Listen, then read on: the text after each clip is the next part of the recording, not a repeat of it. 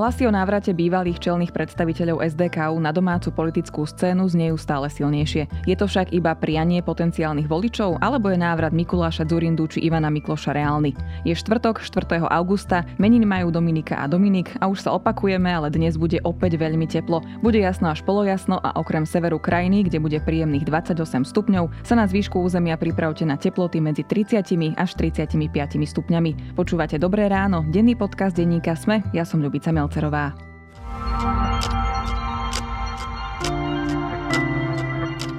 Na úvod je pripravený krátky prehľad správ. Policajný vyšetrovateľ navrhol podať obžalobu na Roberta Fica a Roberta Kaliňáka v kauze Súmrak. Poverený zástupca špeciálneho prokurátora však vrátil vec vyšetrovateľovi s pokynom na doplnenie dokazovania. Špeciálna prokuratúra zároveň uviedla, že poverený zástupca už rozhodol o sťažnostiach obvinených v kauze Súmrak. O rozhodnutí bude informovať až po doručení uznesenia oprávneným osobám. Minister zdravotníctva Vladimír Lengvarský vymenoval Petru Svobodovú za šéfku zdravotníckej implementačnej agentúry. Ide o bývalú námestničku pôdohospodárskej platobnej agentúry, kde pracovala aj v čase, keď jej šéfoval Juraj Kožuch, ktorý je obžalovaný v kauze dobytkár, jednej z najväčších korupčných kauz za vlád Smeru. Premiér Heger žiada vysvetlenie.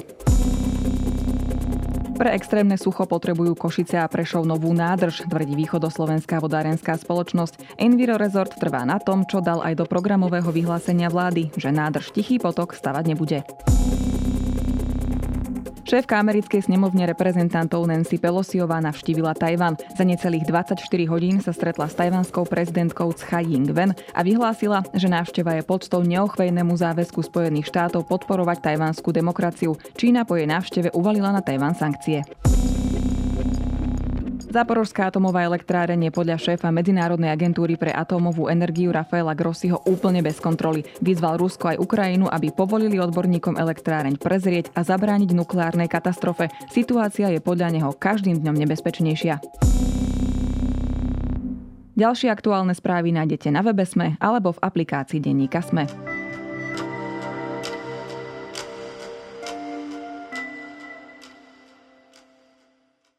Prakticky od nástupu novej vlády v roku 2020 každým dňom silnili úvahy o návrate Mikuláša Zurindu či Ivana Mikloša na domácu politickú scénu. Voličom pripomínajú pokojnejšiu formu politiky bez vyhrotených osobných útokov. Zatiaľ čo napríklad Iveta Radičová návrat rázne vylúčila, bývalý dvojnásobný premiér a minister financí si akoby nechával otvorené dvere. Vráti sa stará SDKU. Rozprávať sa budem so zástupcom šéf-redaktorky Jakubom Filom a Michalom Katuškom z domácej redakcie.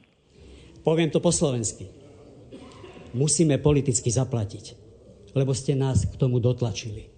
A mne je to veľmi ľúto. Viete prečo? Lebo aj preto, lebo ma moja práca veľmi baví. A rád by som nej pokračoval. Kde majú tieto fámy, dohady, nazvime to takto, pôvod? Prečo to voliči chcú? Na to nie je úplne jednoduché odpovedať, pretože ako každé fámy vznikajú kde si a od niekoho a nie je možné vždy jednoznačne identifikovať, že kto to vymyslel, ale neplatí to absolútne. Čiastočne sa na minimálne šírení tých fám podiela samotný Mikuláš Zurinda a opäť môžem špekulovať, či len umyselne alebo len preto, že nechce na seba sám vytvárať tlak tým, že by definitívne odmietol svoj návrat do domácej politiky na Slovensku, ale on sám vlastne odkedy odišiel od roku 2016 vlastne nie je už ani poslancom, nekandidoval do žiadneho typu týchto volieb, tak odvtedy vlastne nikdy nepovedal jasné nie na otázku, že či sa chce vrátiť. Vždy to bolo také špekulatívne, zamýšľavé, že to nevylučuje a podobne a zároveň vlastne pomáhajú občas vytvoriť a občas ďalej šíriť tieto úvahy e, niektorí jeho bývalí spolupracovníci napríklad, ktorí si na ňo spomenú a vždy vlastne cez nejaké zrkadlo aktuálnej politickej situácii a dnešným politikom a ich štýlu riadenia krajiny vlastne e, si zaspomínajú na nejaké staré časy. Vy ste, pán Zurinda, viackrát už povedali, že nechcete sa vrátiť do stranickej politiky, Um, ale že teda nehovoríte nie politike ako takej. Tak ja som na tým dnes ráno premyšľala a napadlo mi, že či vy vlastne nechcete, nechcete kandidovať na prezidenta. Fíha, to vás dnes ráno napadlo? no tak počúvajte, pri všetkom Ja si myslím, že mám, ja mám tiež celkom širokú fantáziu, ale mne to ešte nenapadlo. Takže prezident to nebude. Vieme aj však o voličoch, ktorí by možno ten, tento návrat privítali. E, Kubo, vieme povedať, čo im chýba, alebo po čom volajú, keď chcú naspäť túto starú garnitúru, povedzme? No, treba ešte v prvom rade povedať, že um, túžba po nejakom novom subjekte sa ako keby cyklicky objavuje v každom volebnom období. Predtým to bola sieť a vznikla, potom neskôr to bolo progresívne Slovensko alebo, alebo strana Andreja Kisku. Takže ako keby nejaká nespokojnosť alebo frustrácia sa, sa vždy zmotňuje do toho, že, že tí voliči očakávajú príchod nejakého subjektu, ktorý spasí ich životy. A podobne to je aj v tomto prípade, kedy, kedy sa ako keby v tom chaose, ktorý vytvára vládnutie Igora Matoviča, a teda v zásade alternatívy voči Smeru, a po tých vládach Smeru, tak trochu častejšie spomína návrat takých tých pokojnejších časov a reál politiky. Ale presne tá kľúčová otázka je, že či to tí voliči skutočne chcú, alebo je to len také nahadzovanie tých baloníkov.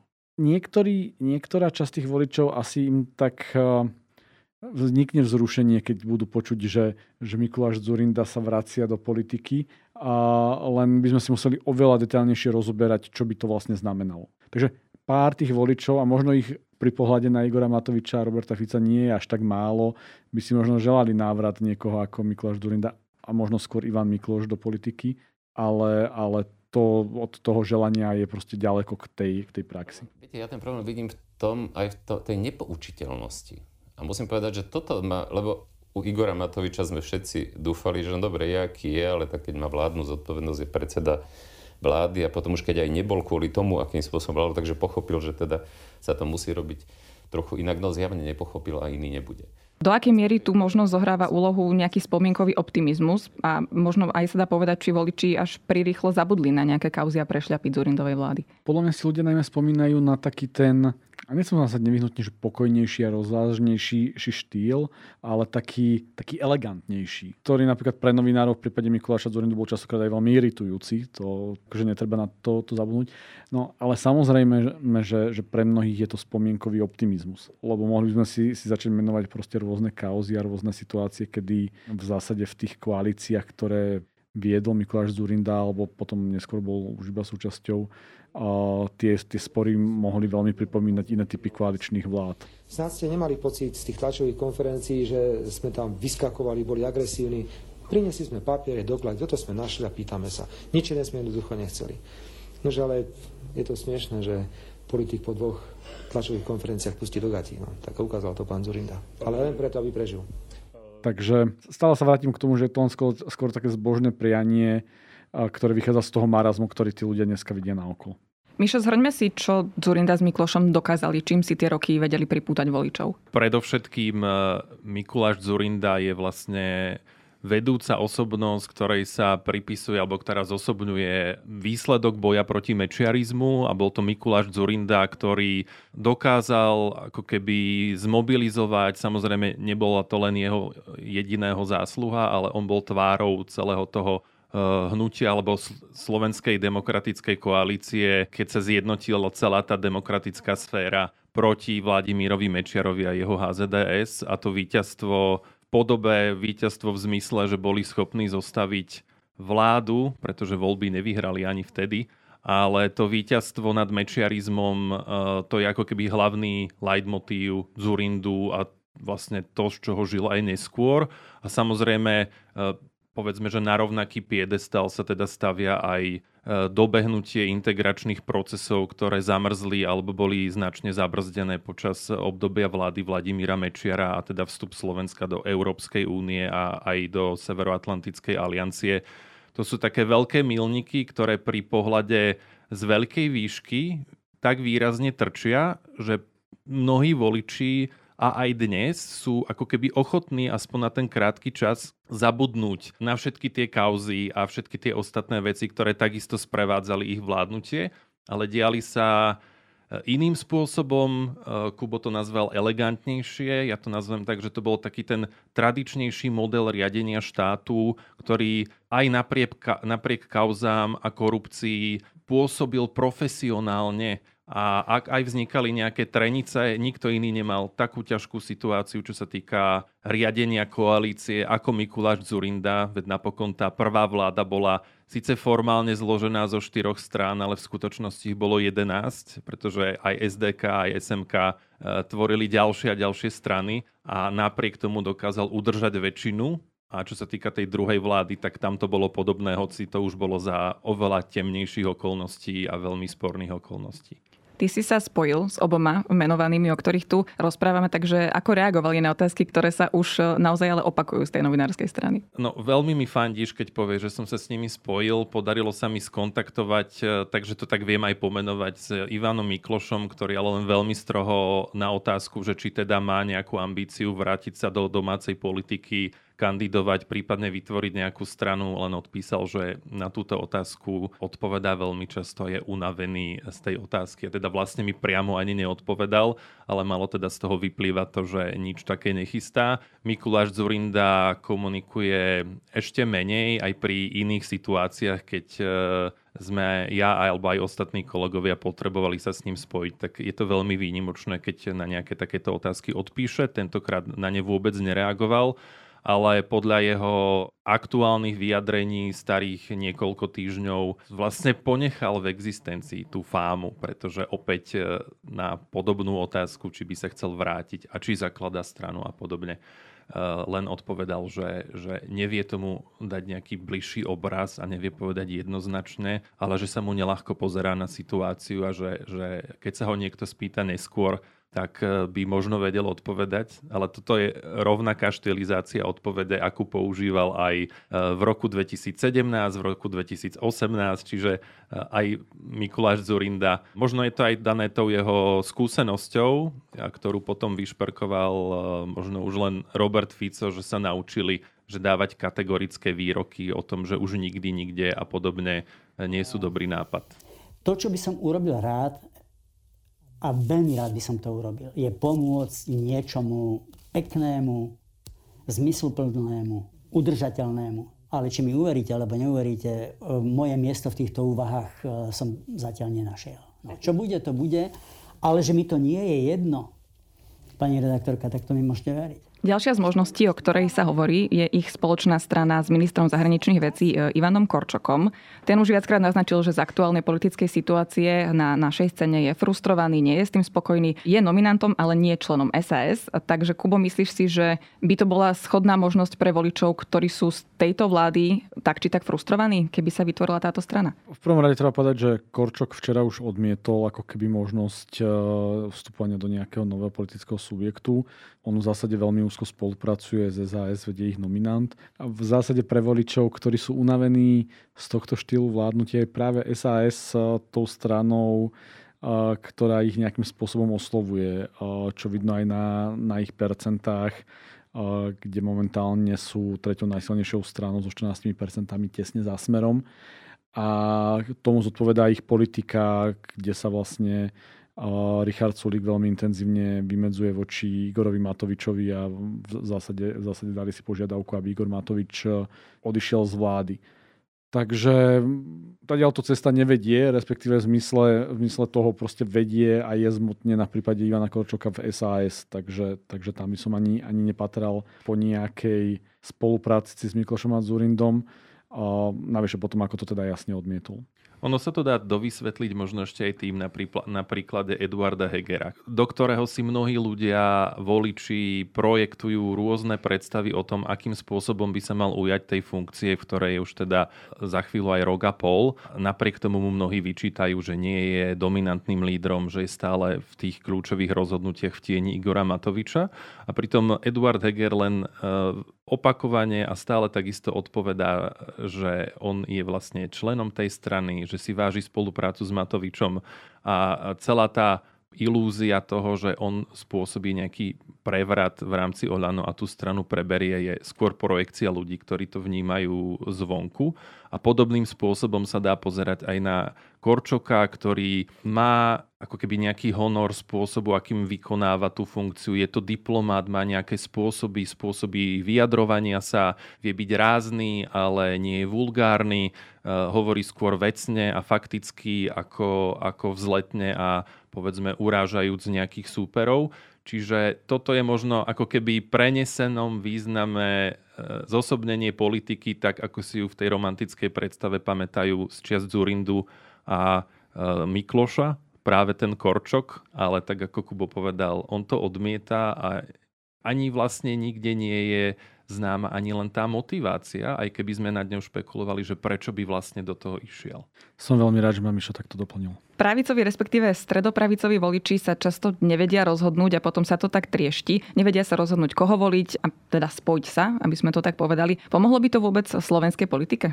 To je veľmi veľká otázka, lebo ak to porovnáme s tým volebným obdobím 2016 až 2020, kedy v zásade potom ako sieť a most kolaborovali s Ficom v záujme budovania hrádze proti, proti extrémizmu a fašizmu, a v zásade KDH bolo niekde tesne, te, tesne na hranici zvoliteľnosti, tak vtedy ako keby chýbala taká nejaká demokratická alternatíva. A, a ľudia sa vtedy veľmi upínali k novým projektom. V podstate priebehu celého toho volebného obdobia sa skloňoval o, o projekt nebojeho Martina Filka, ktorý sa neskôr zmotnil v progresívnom Slovensku a v zásade v druhej polovici sa veľmi intenzívne skloňoval projekt Andreja Kisku, ktorý sa zmotnil za ľuďoch, čím vlastne nejakým spôsobom vyplnili vtedy takú tú chýbajúcu alternatívu v tom demokratickom spektre. Hej, lebo v zásade takéto národné a sociálne spektrum vždy bolo vyplnené smerom, dnes je vyplnené smerom a hlasom, ale v tom demokratickom spektre to chýbalo. A dnes je situácia iná. Dnes je podľa mňa ako keby ponuka pre voliča dostatočne široká je tu SAS, ktorá sa dlho profilovala liberálne, ale potom ako kooptovala časť za ľudí, ju to tlačí trochu viac do, také, do takého stredoprava. Pre takého mestského liberálneho voliča je to progresívne Slovensko, ktoré ale zase by malo prestať robiť experimenty a malo by sa sústrediť na svoju voličskú základňu. Pre kresťanského a konzervatívneho voliča, ktorý sa na rozdiel od Olano a Smerodina nechce paktovať s fašistami, tak je tu v zásade KDH, ktoré veľmi potichu rastie, hej, ale dnes je na 7,5%. Ak sa zachytia tie fámy, že si zoberie tú druhú polku prípadných za ľudí, tak môže ešte poslať. Takže ponuka tu dneska je. A teraz, čo by znamenal príchod novej strany? Bol by schopný osloviť voličov, ktorí sú niekde inde, teda bol by schopný osloviť voličov v smere a v hlase? No, Zurinda s Miklošom definitívne nie. Rovnako by nebol schopný osloviť voličov, ktorí sú dneska rozlezení vo fašisticko, dezinfo, neviem akých straničkách tí, čo dnes po uplynulých dvoch rokoch zotrvávajú skalo pevne pri Olano, a dovolím si povedať aj pri Sme rodina, ich musíme už považovať za ako keby tých, to jadro tých tvrdých voličov. Takže ani, ani ich by zjavne nedokázal osloviť Zorinda s Miklošom. A tak komu by brali? Opäť by zjavne brali Saske, liberálnych mestských voličov progresívnemu Slovensku a prípadne konzervatívnych takých tých demokratických voličov KDH tým pádom by vlastne nejako ne, neprispeli k tomu, aby na Slovensku v budúcnosti mohla vzniknúť vláda, v ktorej by buď neboli ex-smeráci, teda hlas, alebo by v nej nebolo Olano. Takže otázka, či taká strana má zmysel z hľadiska budúcnosti Slovenska je, je veľmi kľúčová a, a v zásade a, tá analýza dnes akože nie je jasne pozitívne naklonená tomu, že by tá, tá strana nevyhnutne mala vzniknúť. No tak uh, pozrite sa, dnes nemáme lepšiu alternatívu. Viete, to je ako v politike, to je, keď idete voliť, no tak vy si tú stranu neberiete za manžela ani za manželku, volíte z toho, čo je k dispozícii. Čiže uh, dôležité, dôležité bude ako to bude po ďalších voľbách. Pretože ja Mišo, ty v článku spomínaš aj vyjadrenia sociológa z Kodanskej univerzity, takže ako sa na túto situáciu pozeral on? On sa na to pozeral, eh, dá sa povedať, že zaglosoval a zakomentoval vlastne tento príbeh, túto bajku, ktorá sa tu objavuje vlastne za posledných 6 rokov opakovane o návrate zlatých dvoch legend z SDKU a k návrate k starým zlatým časom SDKU keď aj ten pravicový volič mal pocit, že, že eh, tá politika alebo to jeho zastúpenie má nejaké iné hodnotové ukotvenie ako dnes, keď je to viac menej o nejakých populistických témach a narratívoch. Takže on vlastne tvrdí, že že e, práve v tom čase toho vyprázdnenia, keď aj samotná SAS, ktorá mala vlastne nejakým spôsobom nahradiť v prípade volickej priazne práve ten typ, e, ten typ e, ponuky, ako bolo SDKU, sa vyprázdňuje, pretože dnes už povedať o SAS, že je to liberálna strana, tiež nie je úplne jednoduché. Ako je to ekonomicky liberálna strana, ale čo sa týka hodnôt, tie a okrem niekoľkých konkrétnych členov vlastne nepočúvame ako nejakú hlavnú tému alebo nejaké hodnotové spory počúvame len, len, len o jedinele. Čiže aká bola otázka? No ale ak, ak si to predstavíš, ak si to predstavíš, tak v zásade SAS dnes v tej hodnotovej rovine ako nie je nepodobná SDKU z takých tých rokov 2005-2006. Ako SDKU napriek tomu, tomu, že mala v sebe Slovenská demokratická kresťanská únia, tak v zásade v takých tých eh, moderných hodnotových otázkach, čo sú najmä LGBT a podobne, ako síce močala, ale koketovala už s tým, s takým tým ako keby progresívnejším nádychom. A to je presne, presne dneska Saska, hej? že ona, ona vlastne je liberálna v tých ekonomických hodnotách a v tých spoločenských ich v zásade ako keby vyznáva, ale nemá potrebu ich ako keby pretláčať v tej reál politike na, na silu. Takže v tomto vlastne s tým závanom SDK sú si podobní. Ale k tej SDK ešte ako si povedal, že dve legendy zlaté, tak mne to proste pripomína také, ako keby my, sme tu všetci takí malí hobiti zo stredozemia z hobitína a zrazu k nám prídu tí elfovia z Valinoru a odovzdajú nám tu tie brnenia a zbrania my všetci. Hej, tak mám, mám pocit, pocit, že niekedy sa takto na, na Mikloša s Durindom pozeráme. No. Nedávno v diskusii sa Robert Fico vyjadril, ako rád by zase v politike videl Mikloša a Zurindu. Máme to brať tak, že tým iba zhadzuje súčasnú vládu, alebo alebo za tým môžeme vidieť niečo viac?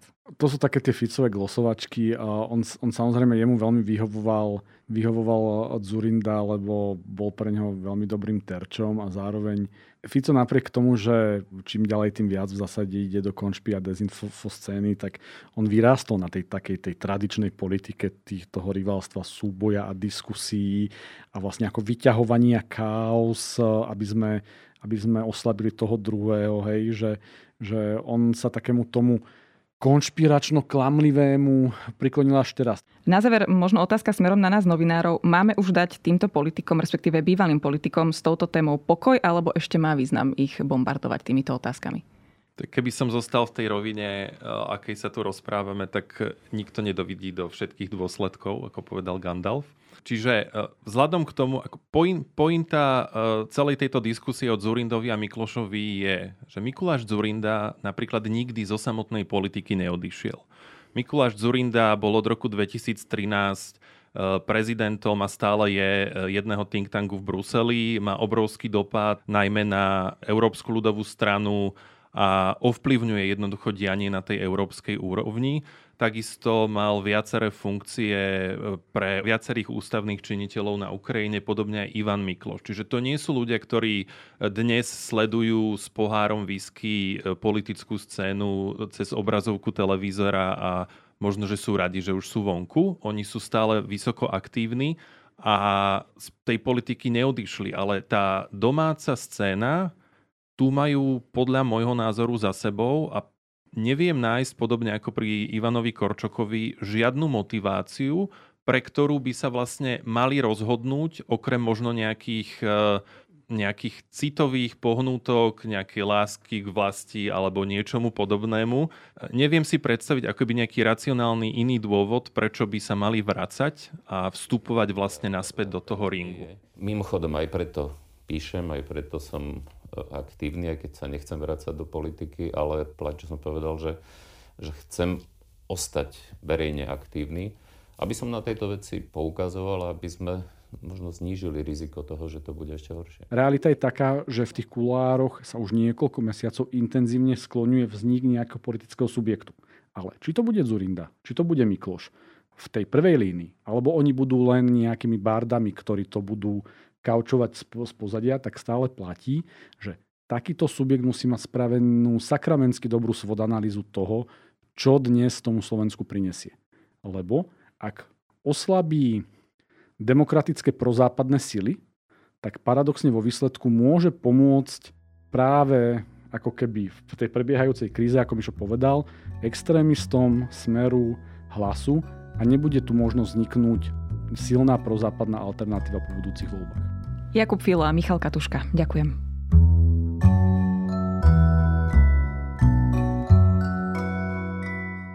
Katia a Moris Kraftovci boli vulkanológovia, ktorí sa vďaka svojej láske k sopkám dostali až šialene blízko k erupciám. Vďaka ich nadšeniu a absencii strachu máme dnes prelomové poznatky o sopečnej činnosti, hrozbách a zachránili množstvo životov, keď dostatočne skoro varovali pred nebezpečnými výbuchmi a ľudia sa stihli evakuovať. Láska jedného k druhému a zároveň k sopkám je podčiarknutá dýchberúcimi zábermi. V kinách je nový dokument z dielne National Geographic Fire of Love alebo v nie veľmi vydarenom slovenskom preklade Erupcia lásky a rozhodne ho odporúčam vidieť. Na dnes je to všetko, počúvali ste Dobré ráno, denný podcast denníka Sme. Ja som Ľubica Melcerová a prajem vám príjemný deň.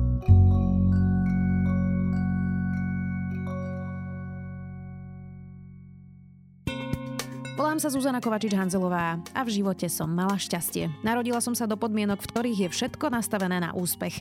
Aj preto som pre vás pripravila spolu s Kristínou Paholík Hamárovou minisériu Odsúdený na neúspech o téme generačnej chudoby, vylúčených komunít a systéme, vďaka ktorému sú 100 tisíce ľudí odsúdení na neúspech. Nájdete nás na Smeska aj vo všetkých podcastových aplikáciách.